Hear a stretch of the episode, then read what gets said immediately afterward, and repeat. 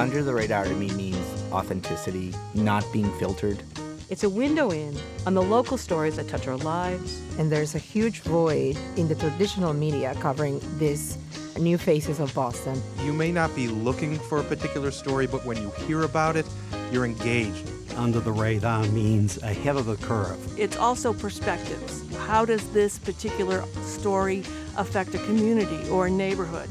I'm Callie Crossley. This week on Under the Radar with Callie Crossley, after special elections and contentious races, the dust has finally settled in the political landscape of Massachusetts.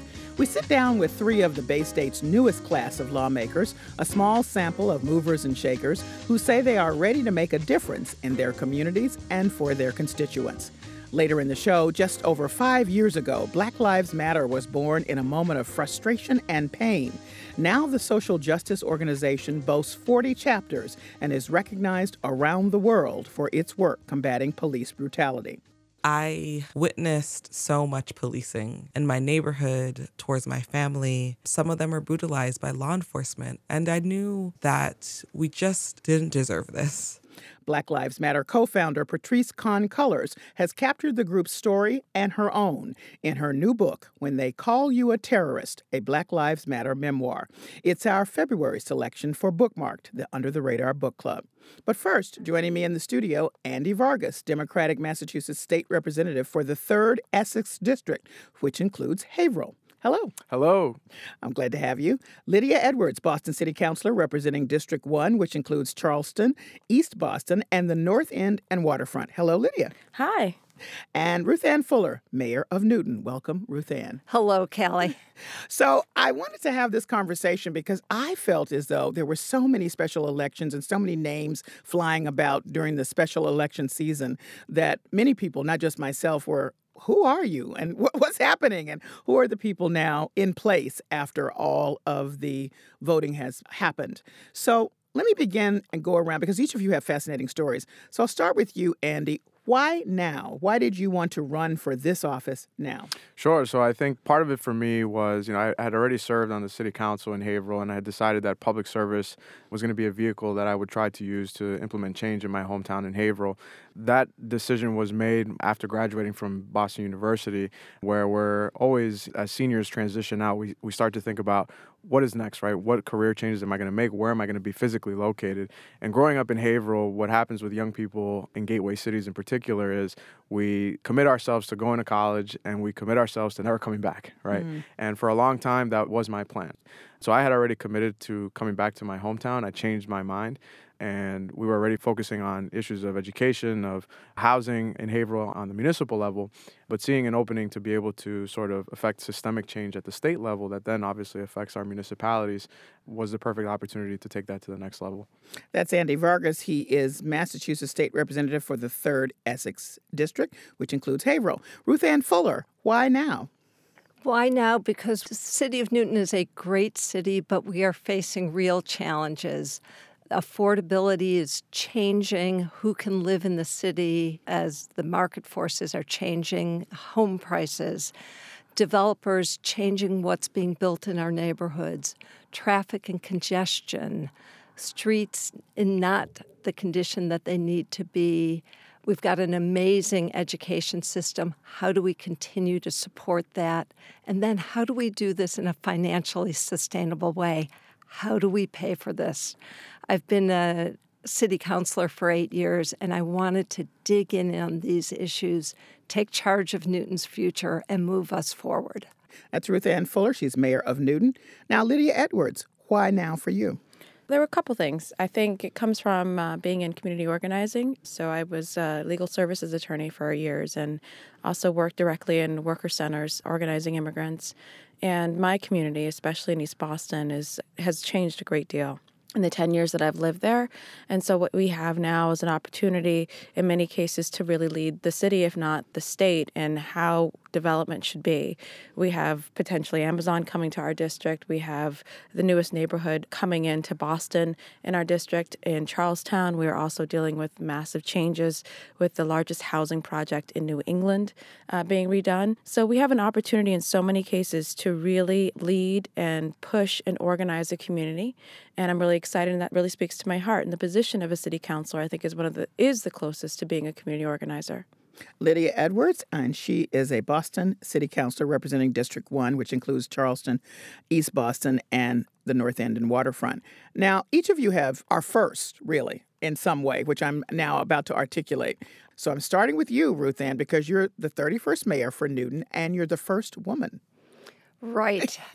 and I mean, I mean, we have to note these things. This is pretty interesting at this time. I'm very aware that for not just the girls in our community, but our boys, that seeing a woman as being a leader of the city makes a difference. The agenda changes, the status quo changes, and people's perception of what women can do changes.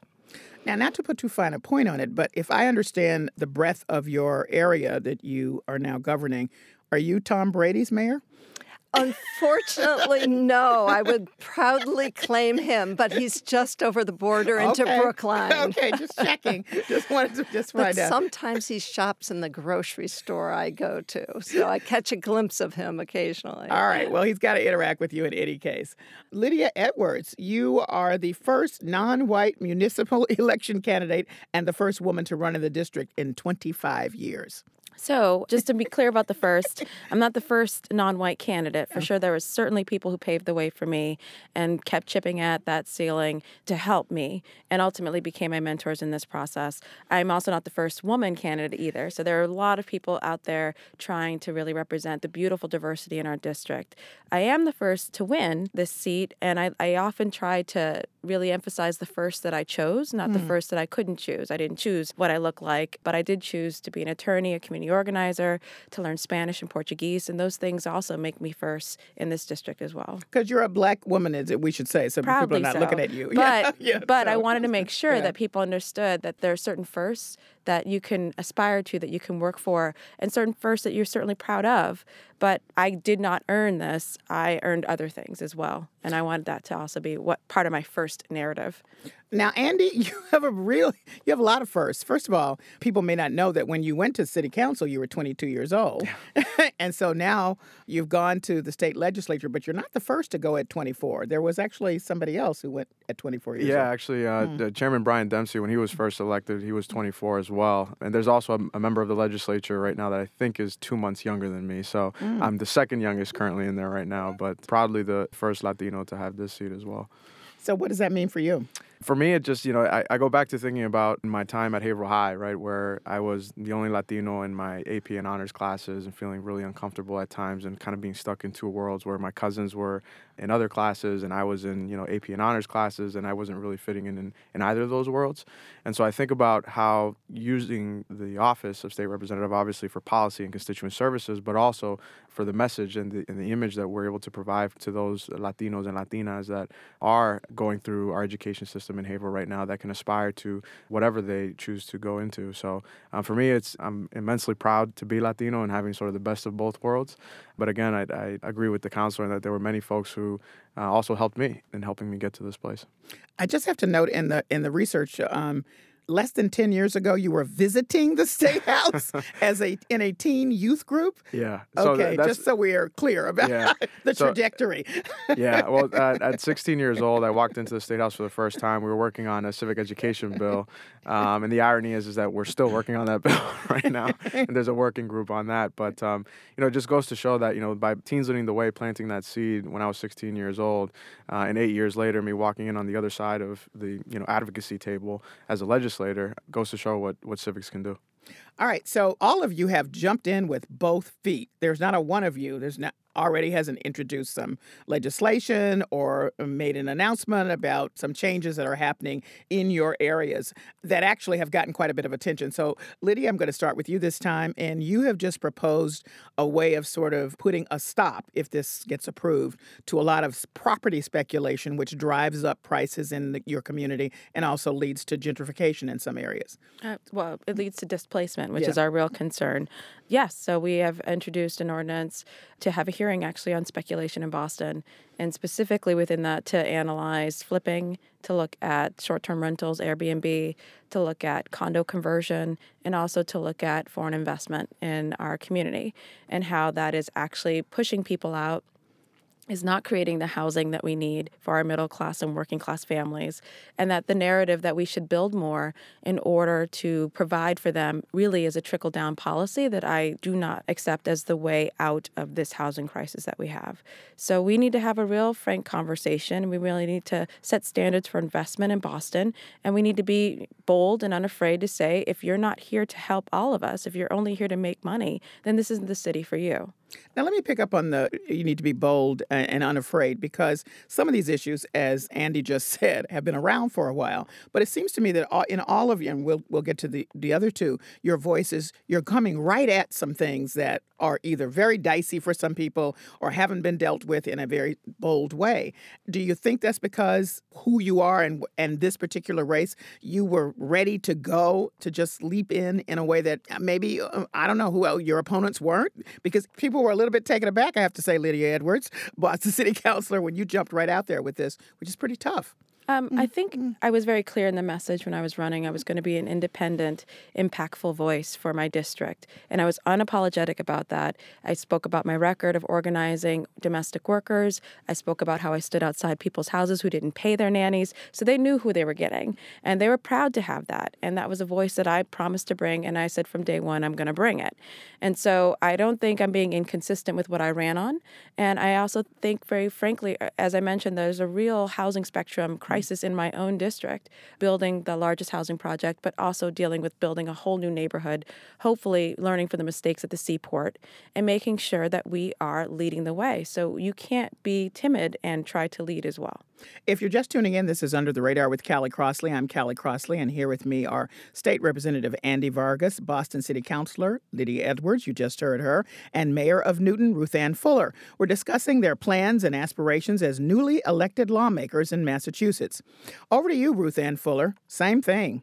Jumped right in. I should mention that I did not know until I started doing the research that used to work here at WGBH some years ago, and you had that as your background. You're a business strategist for a long time. As you said, you served on the council and then stopped doing that work to be at home, which, by the way, came up as an issue in your campaign. And then came back sort of fiercely talking about visioning for Newton, addressing the economic divide. Uh, talk about some of the first initiatives you put on the table as you've been doing your listening tour. So, for the first 30 days in office now, I've been making sure that I am all over the city talking, but more importantly, listening to both residents and businesses. And yes, right now, the median sales price for a home in Newton is $1.1 million. A family's income has to be $200,000 to afford that mortgage. That means 70% of the people in Newton can't afford to buy in right now. So we do have a real affordability issue here, and it's compounded by developers coming into Newton, whether in residential neighborhoods or in our village centers or our commercial corridors, and doing just what Liddy was talking about buying in Newton and changing the character of Newton. So, right now, I've put uh, immediately in front of the city council a visioning process that will, will result in zoning for one of our major corridors, Washington Street corridor. So we take charge of Newton's future. We decide what the city should be in the coming 10, 20, 30 years. Create the zoning that matches our vision, and then have the developers build what we want.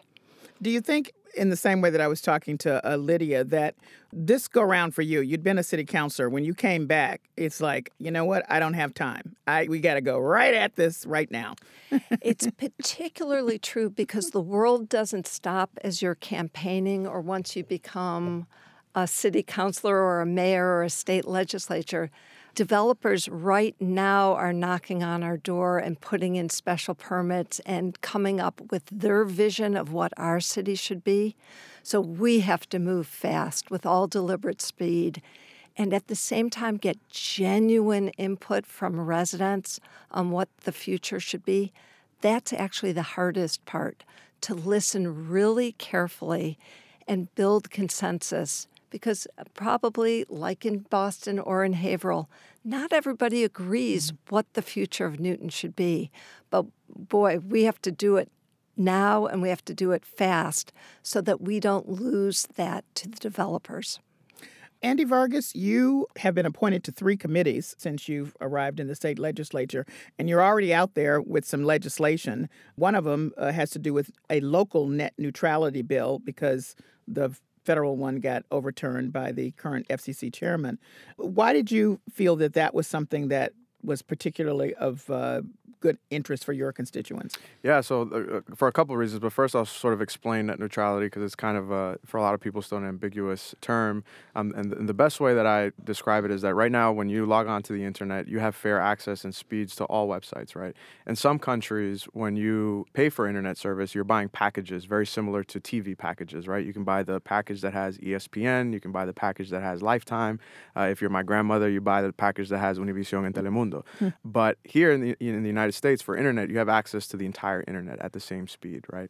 Without net neutrality, what that does is create different highways and make it very similar to broadcast TV, in that you have to pick um, your internet packages, right? And so, in that case, what that does is that right now we already have a digital divide, and that internet speeds are already different amongst low income, to moderate income, to high income families, right? And knowing how important the internet has become uh, for not only our uh, personal, uh, professional, but also educational lives, uh, we need to make sure that access to the internet and the speeds that folks have are equal across incomes. But the other issue with this is uh, relative to our First Amendment rights, right, and consumer protection, in that providers are able to now say, we don't like that website so we're going to slow down the speeds for that, right? And that's a problem. And so, seeing that other states have already taken action on that, we decided to introduce legislation that would ensure that we preserve net neutrality here by also ensuring that the state only get into contracts with companies that are net neutral, right? So, using the power of the state's purse to do that. And so, it's been encouraging in that we've had 60 plus co sponsors on that legislation. And just last week, you know, the governor took interest with what the governor of Montana has done to address net neutrality. So, we're looking forward to continuing to push that. I note that the other legislation I think you put forward had to do with utility poles. So I, it just reminds, I, I, just say that because I want to remind people that what all three of you do is really connect with the local folks in a way that some people don't feel connected to you know, national candidates. Tell me about the utility poles. yeah, well, so that goes back to sort of my time on the council, and it's an issue that several municipalities are seeing, and that there's this double pole issue, right? And then the mayor's uh, giving me the thumbs up here. Um, and so we're trying to hold uh, utility companies uh, accountable for those double poles and ensuring that they get addressed because they're a safety hazard for residents. You know, I always talk about the fact that people think that politics is this distant thing, right? Mm-hmm. But it's all around us, right? When you wake up and you turn the faucet on, that water comes from your water department. When you take your, you know, drugs, those are drugs that are regulated by the FDA. When you get on the highway, that's, you know, DPW. So it's all around us and taking action on issues, for example, like double poles reminds people that, hey, you got to start paying attention because it's all around you. uh, Ruthanne, you were nodding. I just wanted to allow you to jump in on that. Uh, so double poles continue to be an issue in Newton, and we work so hard hard, and we're getting so little response from the utilities that I'm grateful that uh, Andy will help take the lead on this and force them to deal with the double poles. Yeah, we'll bring you into the hearing. Thank you. I'll be there. you know, Mario Cuomo, many years ago, I don't know if you know this, Andy, used to say you campaign in poetry, but you govern in prose, so that you have to get down to that nitty gritty once you get the actual title, position, office, whatever it is. And I'm wondering what is the first thing that has that you've met now as new lawmakers in which you realize, all right, we're governing in prose because it's this is tough, Lydia. I wouldn't say anything has been tough. I would say that there's a real understanding, even amongst folks when you're in the position is okay so there was a coalition that formed to get you there and now that coalition to a certain extent has disbanded. Mm-hmm. and there was one time where they all could agree and that was to get you into that office. Now they may not all agree on different things right? Mm-hmm. so you're having conversations at different level constantly bridge building is what i'm finding i'm doing. And what i think we had expected is that there would be a certain amount of bridge building with the folks who were with my opponent right? And making sure that they understood we got to know each other do the listening tours and go to their homes and so on and so forth forth. But it's back to, you know, the basics to going back to even the base for my campaign and saying, all right, let's have those conversations again. They may agree on one thing, they do not. Wildly, they absolutely disagree on how to get there. And so, how do we have real conversations? And then also, I think what's really important is um, once you're governing, is to make sure that everyone feels that you're accessible. Mm-hmm. And that I'm really dedicated to in making sure that, you know, more of our posts are bilingual, making sure our newsletter is in more than one language, that we're inviting just as much Latino media as we are to the globe, that we're sending out the press to both sides to make sure that you are truly accessible so that you can actually govern with everybody at the table. All right, Ruthanne Fuller, governing in prose. Governing in prose, I'll give you two examples. One, I talked a lot about on the campaign our road system, making sure it works for drivers, but also for pedestrians and bicyclists, so that we can get some people out of their cars, reduce some of the congestion. Right now, though, we're looking inch by inch at the redesign of Needham Street, and it's every crosswalk, every light pole, every intersection has to be designed well. You have to make sure that the bike lane works not only for the bicyclists, but also for the vision impaired that are walking right next to it. So the details really matter. That's one. Another example is I'm committed to building a top notch senior center in Newton, but now you have to really work through it. Should there be one? Mm. Should there be more than one? Should it be an intergenerational community center or exclusively for seniors? What programs are going to need to be there in the next 10, 20, 30 years? And then how do we pay for it? So the details really matter once you're governing and governing in prose. And to you, Andy. Absolutely. I mean, I think one of the things that the first thing we did when coming in was um, realize that we're coming in in the second year of session, right? So the train has left the station on a lot of the issues that matter to us. Um, and anything that we file now obviously is going to go through the, the process that bills go through. So we did an analysis of what's already in motion, how can we get behind, you know, something that's already in play so that we're not duplicating efforts and we're being as efficient as possible. Let me pause and say you're coming in in the second year because Brian Dempsey left to go to ML Strategies. Correct. So that's what created the special election. Now Correct. continue. Yep. Mm-hmm. And mm-hmm. so some of those things that we're focusing on, uh, one of the bills is breakfast after the bell. And so it's ensuring that kids from particularly low income families have access to breakfast when they go to school. Two other issues are automatic voter registration. Um, we're seeing some great momentum on that. And the reasoning, obviously, is we're looking to expand the electorate. There are over 700,000 people in Massachusetts that are eligible to register to vote but haven't registered. But also, it would save the state money. It's something like $2 every time somebody fills out a paper to register to vote, right? So if we're automatically registering people, it's not only good for our democratic process, but it actually saves our state money. And then there's a lot of great momentum on pre K, and that all the studies have shown that the greatest ROI on taxpayer dollars uh, may very Return well be. on investment. Right. Sorry about that. I've been talking about this too much. You can tell. Uh, has been in early education. At one point in our society, we defined education as K through 12, right? And we said that we want to expand access to K through 12 because only folks of higher incomes had access to that. But our definition of public education has changed, I think, today if we want to compete in the new economy. And that should include early education to something after 12, right? Whether that's community college, some sort of training, um, et cetera. So it's looking at redefining what public education actually means. Okay. If you're just tuning in, this is Under the Radar with Callie Crossley, and I'm Callie Crossley. I'm here with State Representative Andy Vargas, Boston City Councilor Lydia Edwards, and the Mayor of Newton, Ruthanne Fuller. So here's my question How will you all define a measure of success for yourselves? And by that I don't mean, you know, some legislation. It may that may be for you, but is there some personal measure you set for yourself that you will think no matter what happens, I'll feel like I succeeded here. Now let's see who I'll start with. All right, Ruthanne Fuller. It's uh, so timely, your question. Sometimes we politicians tend to talk in slogans about transmitting a Newton that's better, greater, and mo- more inclusive. And turning that into reality and making sure it's actually touching real people in Newton is so important. So I'm working actually even with our department heads right now to create a dashboard that I can look at sometimes daily, sometimes it's weekly, sometimes monthly or quarterly to know what is happening in the city and are we actually making progress? So it's everything from how many potholes got filled this past week to what progress are we making on actually building a senior center to legislation that is so important to partner with our city council. Are we actually moving forward with the new zoning reform ordinance that's so important to our future? And I really believe that you have to know where you're going and have goals and measure your progress towards them. And so that you can also change course when either your goal needs to change or your strategy for getting there. So I'm writing that down and putting it on paper and could be sharing it not just with our city staff, but also with our residents so all of us can see the progress we're making.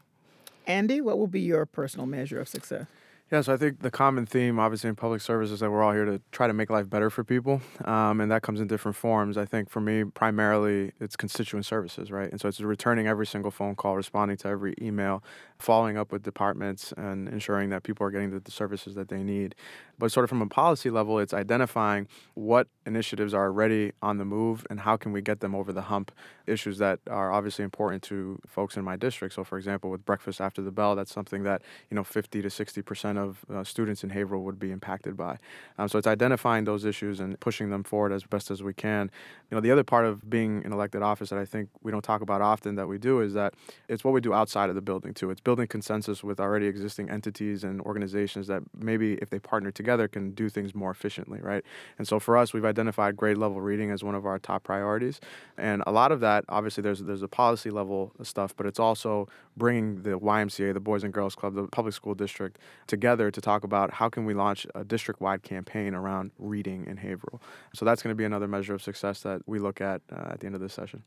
Lydia? Yeah, I think there's a couple ways in, in which I, I hope to measure my success, along with looking at constituent services, because that's really what you majority of the job as a city councilor is really just getting those to those potholes and making sure that the trees are pruned correctly or making sure that the trash is picked up and just making sure the day-to-day grind that people are dealing with is something that you're also dealing with and that they feel that you're there and that it matters to you just as much as them. But I think also looking at a couple other things, it's the bench that you set as a leader. So mm. it's who comes in and who you give internships to, who you're able to say now. I mean, I, I thought the example of Andy coming in to the state house at 16 and then becoming a state rep is a perfect example of how giving access to folks, showing them what the job is, showing them government could actually help to set up for our future leaders. So I hope to be part of that and to be able to say one day, "Oh wow, look at this kid. He or she was my my intern and now they're the senator." I mean, I think that that's really important. I think also it's the voices that are empowered by your leadership. So uh, one of the biggest things I've noticed is that we don't have any Spanish speakers calling in to my office. And I know I ran on being a Spanish speaker. I know I went out to the community mm. a great deal and still we're getting no calls. I consider that a challenge for me, and that, okay, fine, if, if coming here is not working, then I need to figure out how to go out there. And so seeing more of my community be involved is a huge measure of success. And then finally, I think it's the tables that you can set as a leader. I think Andy alluded to that. It's the coalitions that you can create, but also when in the toughest problems, especially with developers, how we're setting a new conversation. Not so much us versus you, but how we are going to work together to build the East Boston, the Charlestown, and the North End that we need and that you as a developer will hopefully respond to. So being able to set those conversations differently and stop with the, the constant fight, but really get to the solutions. So last question to each of you because you all had really tough campaigns. it was close toward the end, but you made it. People made a choice deliberately. Do you think that your elections say something about a significant shift in greater Boston politics? Andy? Yeah, you know, it's interesting. Um, we talked about this during the campaign and reminded folks that the results of our election would send a message beyond who was elected, right? I mean, because we were talking about protecting immigrants in our community. We were talking about very progressive issues that help working people in Haverhill. Um, and there was a lot of pushback on, you know, you might not be able to win with that message. This is a purple district, you know, good luck. And so uh, I think what our election and so many others across the state proved is that you can win by defending working people. You can win by still advocating for those who are on the margins of society, uh, that these are still values that people hold near and dear to their hearts, uh, and that if you have an authentic conversation with them as to why those values are important, you can still win, and that you can still win on a positive campaign. So is that a shift? I would say it's a bit of a shift, right? Okay. We still got a lot of work to do. Trust me, it took a lot of conversations door to door, but um, I think we're heading in the right direction. Okay, Ruthanne? w- I did have a very close election, but what I think it showed is how hungry people are, whether they supported me or a terrific opponent, Scott Lennon, how hungry they are at the local level to know who their mayor is, to get involved. They understand that it's so hard to affect what's going on in Washington, D.C., and to a certain extent, so depressing right now, that being involved locally really matters. And lots of people came out, they cared, they came to the debates. And even now that I'm in office, when I have office hours, last night it was supposed to be an hour and a half. Three and a half hours later, I finally left the office. People care and they care in Newton. They're active, they're involved, and they want to make a difference right here where they can. Is that a shift? I think it has accelerated in the last two, three, four, five years when you look at the ratings for Congress mm-hmm. and the confidence that they have in it. I think people are more and more looking at the city level for progress and hope and a change. So, Lydia, does uh, your election indicate a shift? Yeah, to a certain extent. I think it's a shift uh, reflective in the population that we have in Boston. More of us are not born and raised in the city. And I think for so long, politics had been related to you have been here, your parents have been here, your grandparents have been here.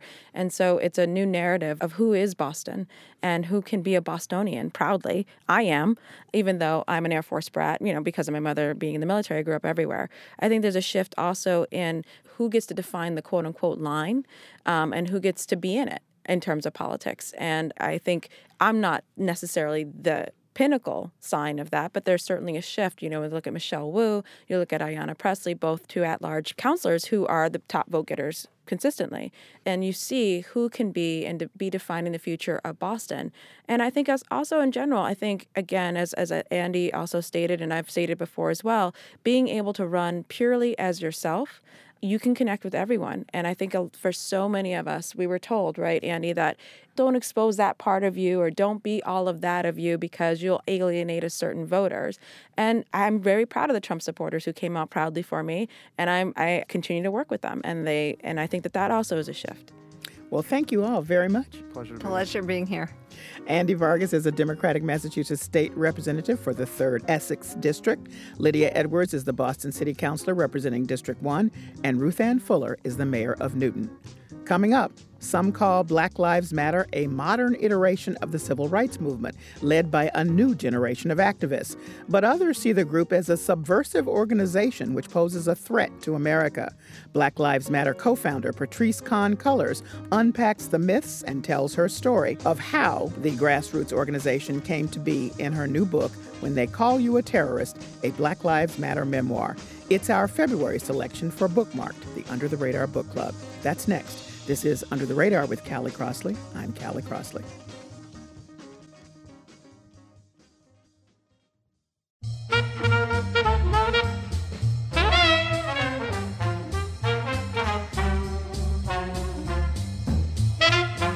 I'm Callie Crossley, and this is Under the Radar with Callie Crossley. And now for the part of the show we call Lagniappe. That's Creole for something extra. Black Lives Matter first captured national attention in the days after the acquittal of Trayvon Martin's killer. Soon, the organization was on the ground in Ferguson, Missouri, protesting the killing of Michael Brown and concretizing its campaign against police brutality. By now, many know the name Black Lives Matter, but it's likely that far fewer know the story of the women, that's right, women, who created it. That changes now with the new book, When They Call You a Terrorist, a Black Lives Matter memoir. It's our February selection for Bookmarked, the Under the Radar Book Club. The book is written by Black Lives Matter co founder Patrisse Khan-Cullors and co authored by Asha Bandele. Patrisse joins me now from the studios of Clark Atlanta University in Atlanta, Georgia. Patrisse, welcome to Under the Radar. Thank you for having me. I'm delighted to have you. Let me start this way because I think there'll be a lot of people listening to this conversation who think they know what Black Lives Matter is all about, but have really never heard from one of the central people involved in the movement. So let's start by having you explain briefly what is Black Lives Matter and what is the mission? Black Lives Matter is a um, global network we started off as a phrase, turned into a hashtag, and evolved into 40 chapter network across the globe here in the United States, in the United Kingdom, and in Canada. And our central mission is to uplift Black people and protect us from anti Black racism. Now, your book, the memoir part of this title, is key. I believe, because you could have written a book that explained Black Lives Matter movement, as you just did, but you didn't. You made also made it personal. Why did you decide to share so much of your life? I wanted people to see the coming of age story of a person who becomes an activist and an organizer. Oftentimes, with coming of age stories, we see, you know, especially when it's about, quote, a successful Black person, they get out the hood and they go to corporate America. Well, that's not my story. My story, the success is because of the movement. My success is because we've been able to galvanize Black people for across the world to really show up for our lives. And I wanted people to see why that was important, what experiences shaped my clarity that there had to be more than state violence for Black people. So, Patrisse, I'd yep. like you to go to page 14 in the chapter Community Interrupted and read from there if you would. The alleyway is where my brothers hang out with their friends and talk shit, probably about girls and all the things they probably never have done with them. Monty and Paul are 11 and 13 years old, and there are no green spaces, no community centers to shoot hoops in, no playgrounds with handball courts, no parks for children to build castles in. So they make the alleyway their secret place and go there to discuss the things they do not let me in on. I am the girl. Nine years old, I am the little sister banished behind the broken black wrought iron gate that tries but fails to protect us from the outside world. It's from behind that gate that I watch the police roll up on my brothers and their friends, not one of whom is over the age of 14, and all of whom are doing absolutely nothing but talking. They throw them up on the wall, they make them pull up their shirts, they make them turn out their pockets, they roughly touch my brothers' bodies, even with their privates, while from the behind the gate I watch, frozen. I cannot cry or scream. I cannot breathe and I cannot hear anything. Not the siren that would have been accompanying the swirl of red lights, not the screeching at the boys. Get on the wall. Later, I will be angry with myself. Why didn't I help them? You know, Patrisse, that I read that and it just, I mean, so many parts of this book just really go through you. I think it has to be hard for anybody to read this book and not feel the nine year old you watching what then becomes a routine that you see in your community, which is why the chapter in your book is called Community Interrupted. And the name of your book, by the way, is When They Call You a Terrorist, a Black Lives Matter memoir. And I'm speaking to Patrisse Khan Cullors, um, who is a co author of that book. So I read that and I thought to myself, whew, it literally took my breath away as I read it. And I wondered, mm. as you were writing it and going back, uh, recalling these incidents, was it clearer to you how these events shaped you for really your life as a organizer. Yes, for me, I witnessed so much policing in my neighborhood towards my family. Uh, many of my loved ones were incarcerated, and um, some of them were brutalized by law enforcement. And I knew and felt that we just didn't deserve this. We didn't deserve it. The people in my community didn't deserve it. And I wanted to do more than just feel angry and feel sad. I, didn't know what that was as a child, obviously, but I felt it inside of me that I needed to do more. There was just this need to join something, be a part of something. And it, it wouldn't be until I'm a teenager um, where I go to a high school that is incredible, Cleveland Humanities Magnet, and I it's a social justice social justice programming, and I read Audre Lorde and Bell Hooks, and in those readings start to find my voice and language around what I had experienced. Patrisse, you also, in your schooling, ended up in a situation that was very far from your community. Um, so you are now one of a few black people in, in this other world that you go to for school. And it's also a world of quite different privilege than you experience in your world. And you have a chance to see what systemic racism looks like. I wonder if you talk about the part of the book in which you go to the home of a friend, a new friend, and discover that that friend's father is actually the landlord for you and your mom. Yes, I was hanging out with a new friend of mine and I went to her home, which, you know, as a child, when you're growing up in poverty and you go to someone's home where they're wealthy or middle class or upper middle class, I mean, it literally feels completely different, looks completely different. It looked like a, a mansion. It was a two story home. Everybody had their own room. You know, every child had their own room. And we were sitting at dinner and the father was asking me questions and he was asking me what my parents did. We eventually got to where I live. And he said, you know, he said the address of where I lived. And I said, yeah, those are my apartments. And he said, oh, I own those apartments. And it was like my heart dropped into my stomach. And I didn't know why at, uh, you know, 13 years old, why that would impact me so much. But I would later understand that is because we were living without a refrigerator. We were in an apartment building that had roaches. We were in an apartment building that was um, not often kept up.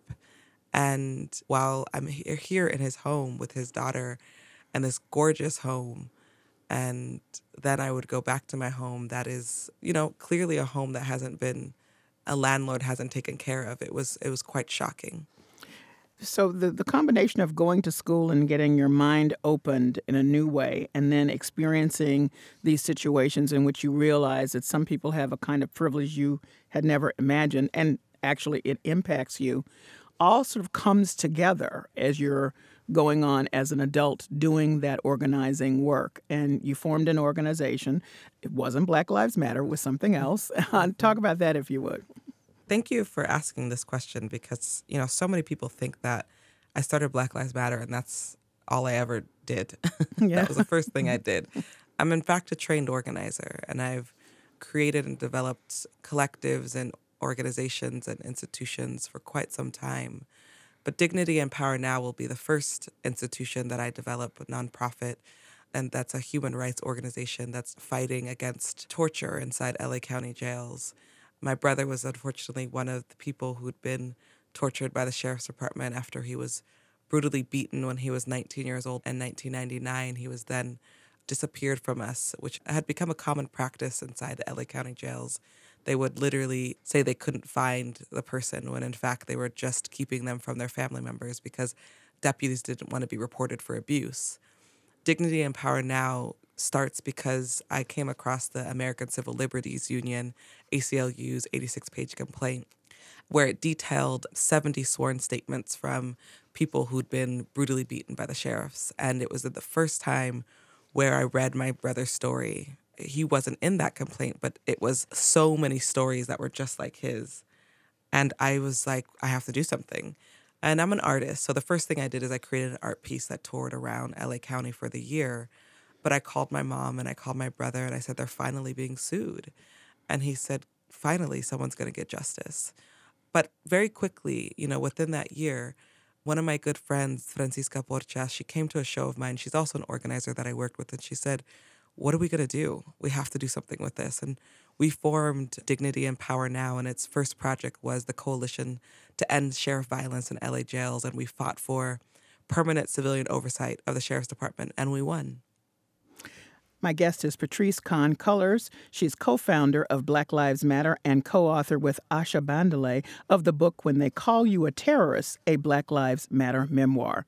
Now, I want people to hear what the report said so they have a real understanding of the pain and what was driving you in this organization that you founded first. So, why don't you go to page 158 and read some of the specifics that came out in that report? The scope of the report is staggering. The sheer number of individuals who were kicked in the testicles, set upon, and beaten by several deputies at once, individuals who were tased for no apparent reason other than entertainment of guards, who had bones broken by guards wielding flashlights and other everyday tools that became instruments of extreme violence, and America's largest jail is breathtaking enough. But other elements of the torture almost break me as I read the words of a civilian who testified about a wheelchair bound prisoner whom deputies pulled off his bed, kicked and kneed in his ribs, back, and neck, and then shot with pepper spray in his face. I began to hyperventilate and remember my brother on his knees drinking out of the toilet. My God, I can't breathe. We can't breathe. Mr. G testifies about the deputy who forcibly searched a prisoner's buttocks with a flashlight, placing the flashlight half an inch into the prisoner's rectum, which caused extensive injury that the man bled and bled. But he didn't complain because the last prisoner who did was taken away and attacked by several other guards, the screams and haunting that refuses to be calmed or set aside. It returns and returns. Ah, no, please. Fingers, hands, collarbones, jaws, and ribs were broken. Eyes were popped out of sockets. Arms and shoulders were regularly dislocated. Prisoners who were already rendered unconscious continued to be assaulted. In most every case, the prisoner was reported by independent observers as not resisting. Many were handcuffed from the moment the attack was initiated. One man was stripped naked and locked in a cell with other prisoners who encouraged to rape him, which they did. Male guards participated in torture. Female guards participated in torture. Everyone knew what was happening. Medical staff knew what was happening. The sheriff knew what was happening. That's my guest, Patrisse Khan-Cullors, reading from her book, When They Call You a Terrorist, a Black Lives Matter memoir. It's our February selection for Bookmark, the Under the Radar Book Club. Now, I wanted to put that on the table, Patrisse, because all of that happened before Black Lives Matter. So what, yeah, so what triggered Black Lives Matter was the acquittal of George Zimmerman in the killing of Trayvon Martin. And it came out of a moment of pain and then just took off. Talk about that moment of conception, if you would, and then what happened after. Well, I think what's important is many of us come from a generation that have been neglected. We come from a generation that have been over policed, where our communities have been ripped apart by law enforcement. So when Trayvon Martin is killed by a vigilante, we were not just upset about it, we were wondering who's going to be held accountable. And then George Zimmerman goes on trial, and there's always a racially charged trial for every generation. Well, this was ours.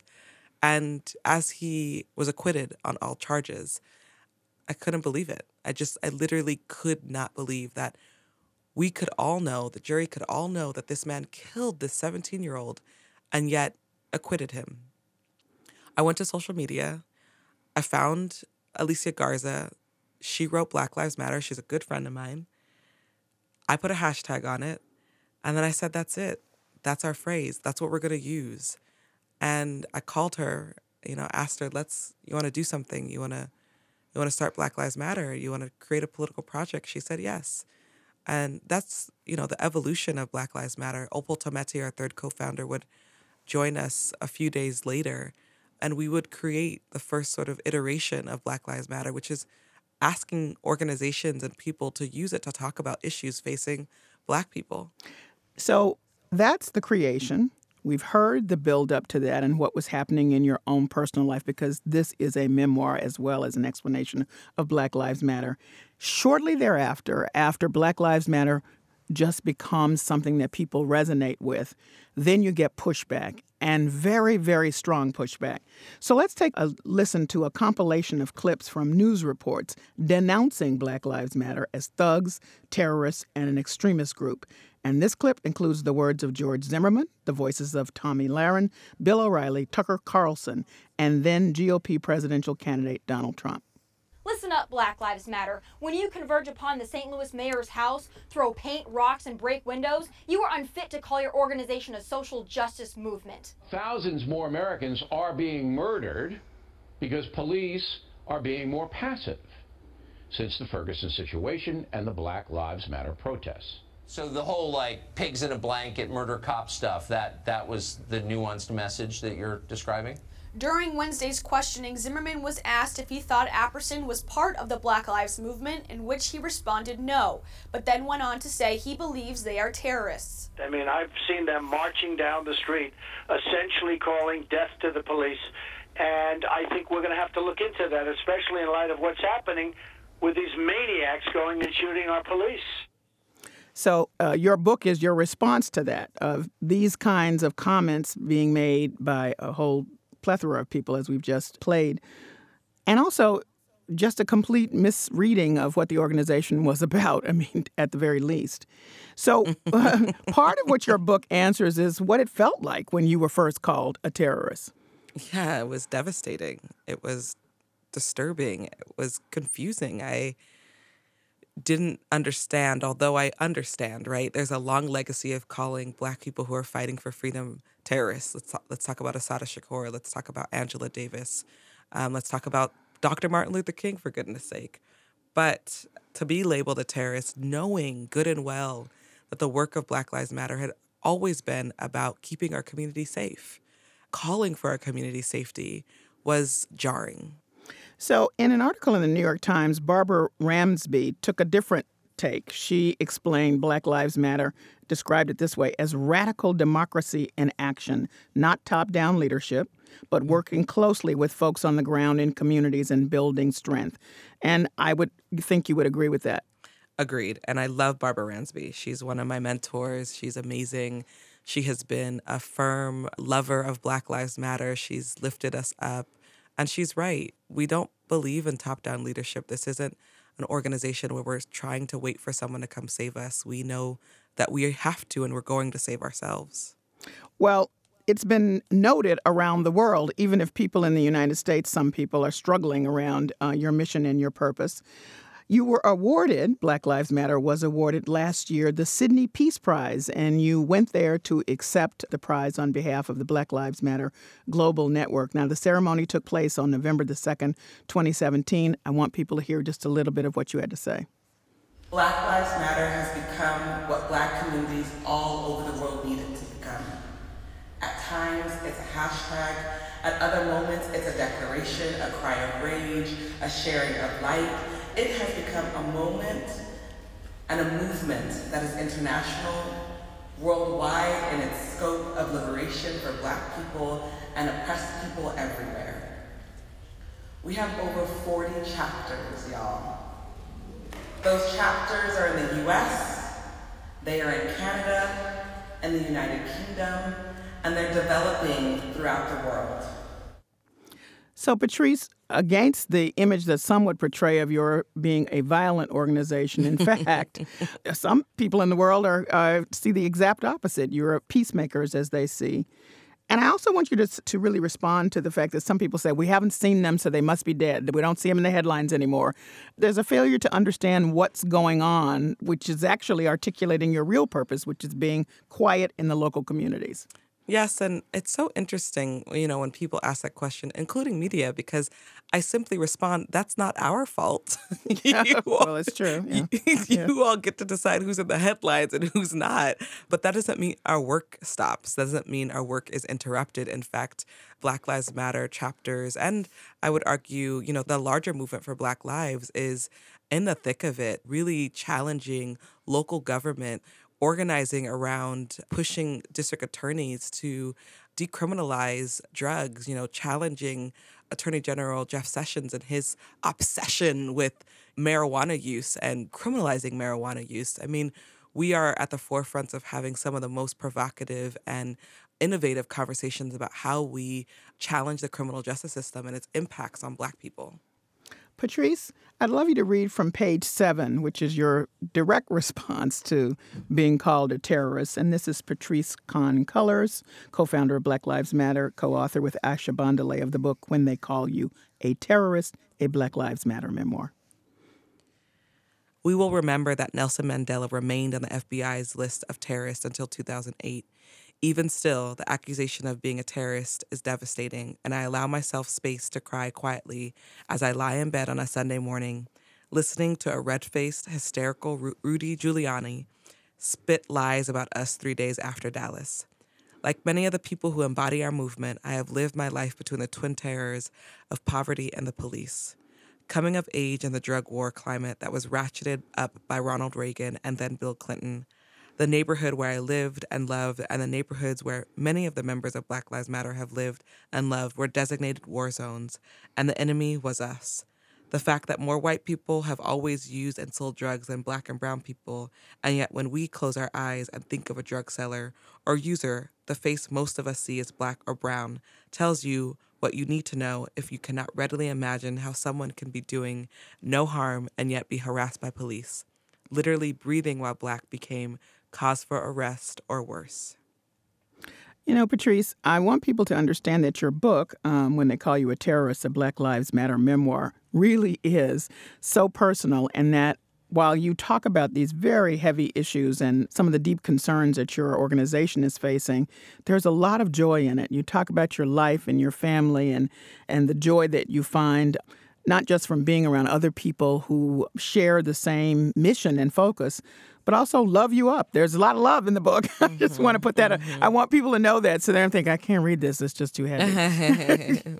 That's interesting. One of my good friends, uh, Michelle Taboo in L.A., known for years. I think we've known each other for almost eight years now. She actually wrote this beautiful review on Facebook where she says, "I wasn't sure I wanted to read this. I wasn't sure I could handle it. I wasn't sure I wanted to."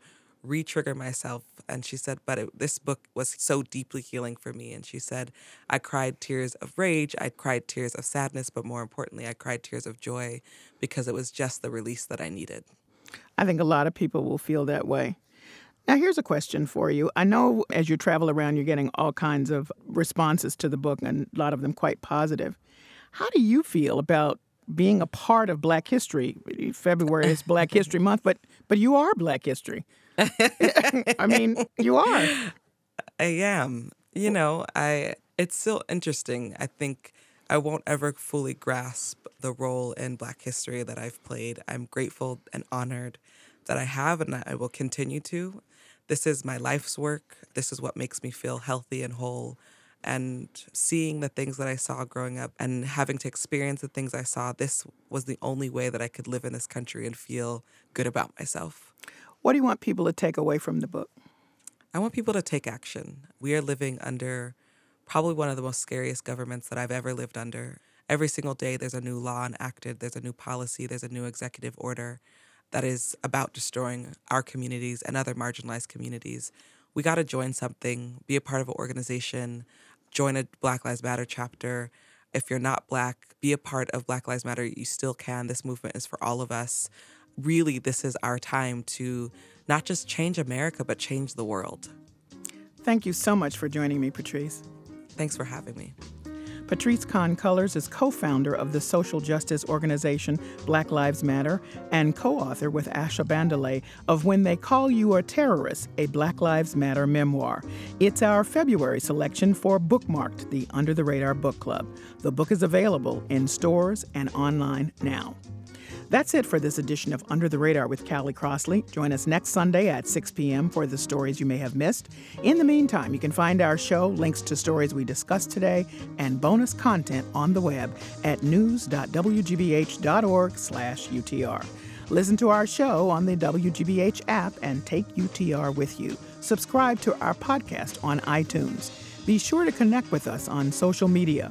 Follow me on Twitter at Callie Crossley and like us at facebook.com slash under the radar WGBH. Our engineer is Doug Sugarts. Andrea Swayi is our producer. Under the Radar is a production of WGBH.